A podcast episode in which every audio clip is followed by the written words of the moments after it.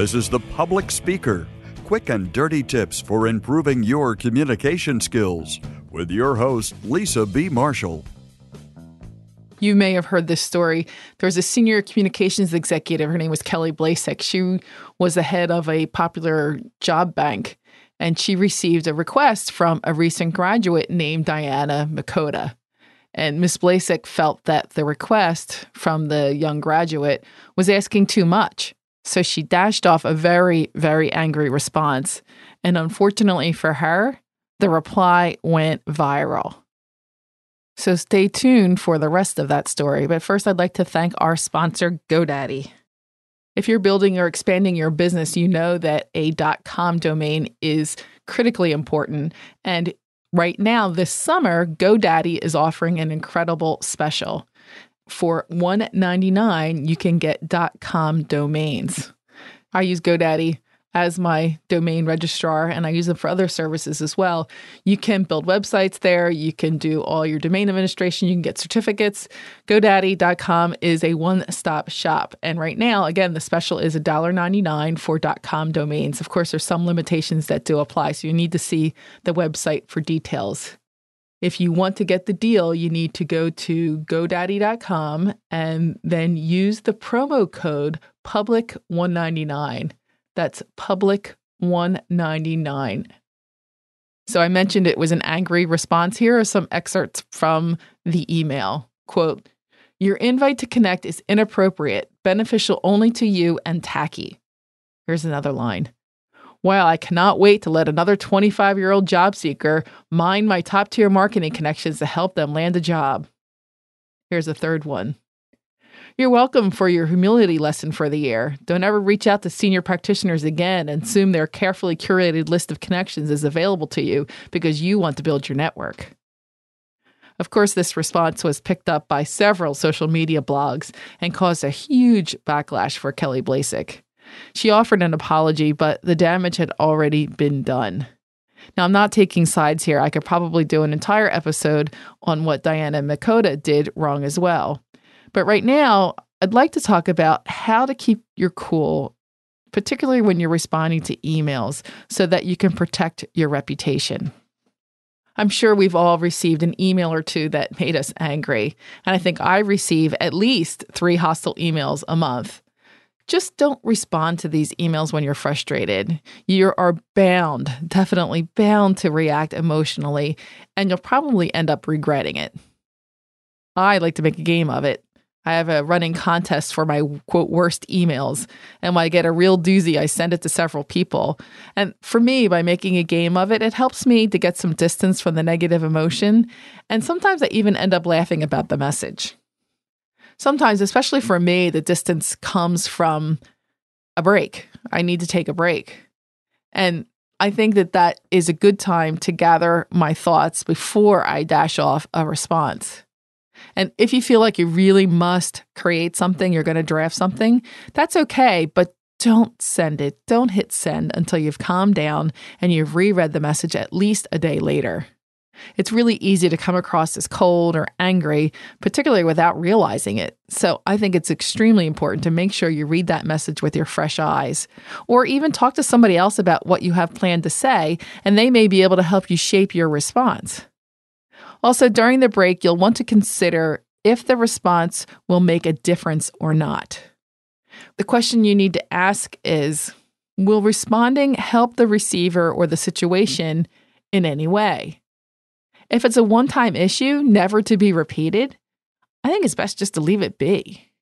Or if no matter what you say, the situation can't be changed, then it might be best just to let things rest without a response. I know it's probably easier said than done.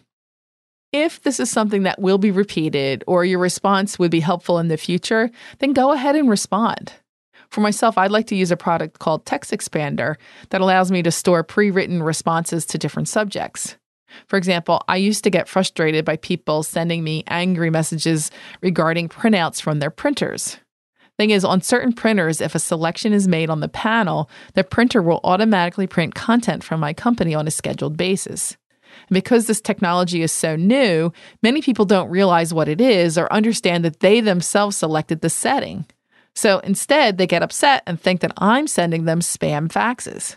So, to proactively address this issue, I drafted a standard response on how to change the settings to stop the unwanted pages. Now, when I get a message, instead of responding negatively, I can simply use my pre written response, which is calm and respectful. So, having pre written responses is a good thing, particularly in my case, because I've received some pretty nasty messages, including threats to report me to the authorities. If you're responding on the fly, just be careful about using rhetorical questions, especially snarky ones. Even really simple phrases can sound ugly. This is especially true when questions are conveyed via email. To give you an example of snark, I pulled another line from Kelly Blazek's email. This is what she wrote quote, Oh, and about your request to actually receive my job bank along with the 7,300 other subscribers to my service? That's denied too. I suggest you join the other job bank in town. Oh, wait, there isn't one. Unquote. Perhaps a more educational response would have been a little bit better. Something like, I'd love to provide you access to my job bank. You just need to subscribe to my service. Here's how to do it. I recently read the book called Stop Talking, Start Communicating by Jeffrey Tumlin. I interviewed him about the book on my Smart Talk podcast, which you can get at smarttalksuccess.com forward slash 036. That's smarttalksuccess.com 036. And in his book, Jeffrey warns that we should stay away from loaded questions. These are the kind of questions that are really just lightly veiled forms of criticism. For example, asking something like, Is that what you normally do? Suggests that something is wrong with the way someone is choosing to handle a task. Or something like, is that the best you can do? Of course, that's just mean spirited and not helpful. Don't make the mistake that Kelly Blazek made. And by the way, she didn't just do it once either. At least three people came forward with similar responses from her. Not only did she have to apologize multiple times? She ended up closing down her list server. She deleted her blog. Her LinkedIn and Twitter accounts also deleted. And almost incredibly, she had to give back the Cleveland Communicator of the Year award she had just won. No matter how upset you may be with an email, a rash response is not worth the repercussions that might come with it. So, the next time you get a nasty email, the first thing you should do is listen to this podcast again. This is Lisa B. Marshall, helping you maximize sales, manage perceptions, and enhance leadership through keynotes, workshops, books, and online courses. Passionate about communication, your success is my business. If you'd like even more success in your life, I invite you to listen to my other podcast, Smart Talk Inspiring Conversations with Exceptional People. Thanks again to our sponsor today, which is GoDaddy. This summer, put your website or websites to work while you play. A website works 24 7, of course, and no matter where you are, what you're doing, hopefully vacationing, people can still find you online and can still interact with you and can still do business with you, most importantly. You can start building your website today at GoDaddy. It starts with a .com domain. Enter the code public199 at checkout to get your .com domain for just $1.99. That's $1.99. Of course, some limitations apply, so you want to see the website for details. Again, I use GoDaddy, have been using GoDaddy for years recommend them. You can go to godaddy.com and use the code public199. If you have questions about how to communicate better at work, leave a voicemail at 206 350 7970 or email publicspeaker at quickanddirtytips.com.